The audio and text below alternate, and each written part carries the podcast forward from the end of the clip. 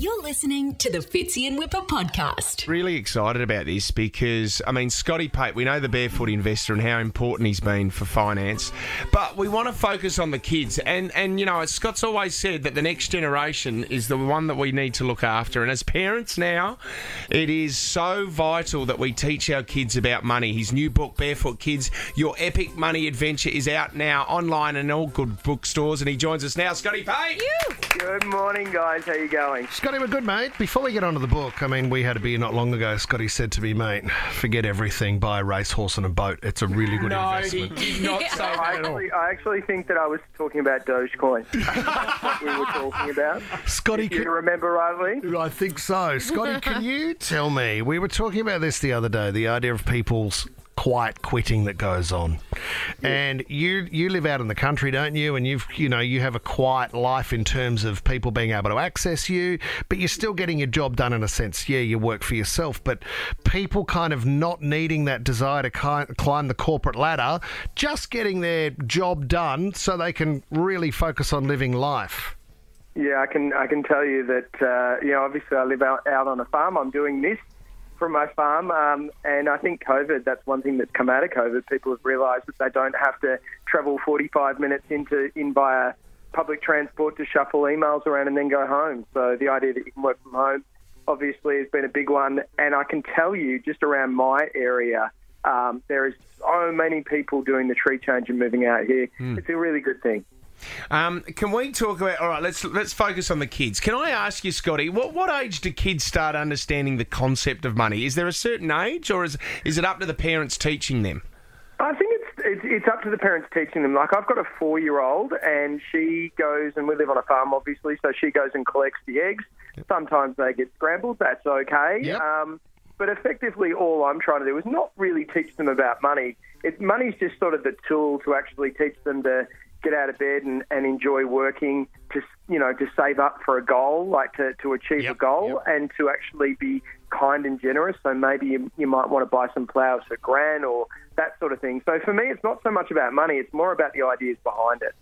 Because I mean, I, I don't know if we created the wrong idea, but you know, we do a lot of. We've got two jars at home for Ted and Jack, for the boys six and seven, and if they do something, you know, you can get a dollar, that kind of thing. Um, good. Yeah, it's good. It works, but it becomes a bit disposable as well because you're using it as a very easy card to play for one of the kids. And secondly, when there's money going into the jar, there's a lack of, I, suppose, structure in it because they're not they're not working towards one thing. Like they're mm. not going, okay, well, there's when I can get thirty dollars, I know I can buy that one thing. So I, I think with those ideas, you kind of you need to carry it through, don't you? Yeah, and you know one of the things, like I'm a I'm a dad of four kids under the age of nine, so my life is just um, a nightmare most of the time. A total schmozzle.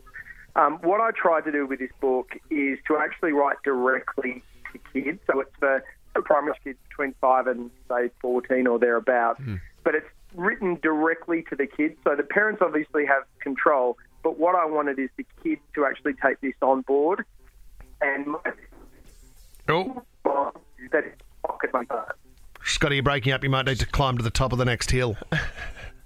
Yeah. Have we lost him?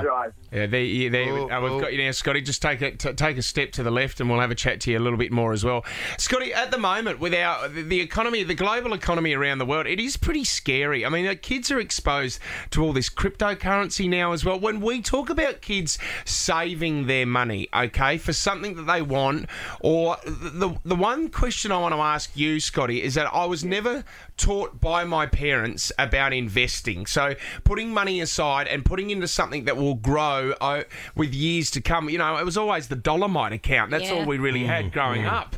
So, so how do we do that with our kids and, and talk about investing? That if we can leave this money in there for a certain amount of time, you can watch it grow. Yes, one of the things that I um, do in the book uh, is I talk about investing uh, in a way that's really simple. So it's kind of like a, I, I make the analogy of an apple tree. You plant a little tree, and the longer you leave it, the more apples it grows. Um, but more so than that, I've got a little girl who's eight years old uh, who actually explains to the kids in the book that she's investing. So the old days of having to have a thousand bucks to actually start an investment account don't exist anymore. Yep. You can actually download an app on mum or dad's phone and start investing for as little as five bucks. Then what our job as parents to do Yeah. is to say every time you drive through Macca's, hey, Macca's, you actually own part of McDonald's. Hey, those Nikes that you've got, you oh. actually own part of part of Nike. Gotcha. Those sorts of ways of just making it sort of normalised to the kids Yeah. so that they're not 40 or 50 and freaking out when they have to go and sort out their super in front of a financial planner. Yeah. It's just something they've always done. So, so stock market is still big for you. You know, investing into companies that you think are, you know, for kids. I mean, Disney's another one as well that a lot of kids like to invest in. Is that still the big one for you, Scotty? Yeah, I mean, for me, um, you get an index fund, so you own all the biggest companies in the world. It makes it really simple for us as parents because, you know, I play this game with my kids all the time, although they are the Barefoot Investors kids. Do we own that? Disney? Yes, you do. Netflix? Yes, you do. Apple? Yes, you do. So it's just that idea that, you know, with a small amount of money, you can own all the biggest companies in the world. And, and just idea. that idea of the kids understanding that is a life changing thing. That's great, isn't it? Because growing up, you're right, Fitz. It was like, well, no, that's not part of our world because that's that's grown up stuff. That's adult stuff. So investing, share market, whatever that might look like, Yeah. that's something you do when you get I a lot do, older. I do love the kids rocking up to school though, um, Scotty, and saying to their classmates that they own Netflix. Yeah. Dad said we did. Absolutely, absolutely. And I've got a guy that, that says I don't ha- I don't eat the Bunnings sausage. I own the Bunnings. That's funny. That is great. What a great message, Scotty. No, it is. It is a great book, Scotty, a- and especially one for kids because I mean, Barefoot Investor. We read it to our kids and we try to explain it, but the, uh, this this way is the best way to do it through your books, and we really appreciate your time, buddy. Thank you very much, guys. I really appreciate it. And I was joking about the Dogecoin. We we are not investing in Dogecoin. Oh my, no, no, stay away from crypto, Scotty. yeah, absolutely. Well done. Thanks, Scott. buddy. Thanks, guys. You're listening to the Fitzy and Whipper podcast.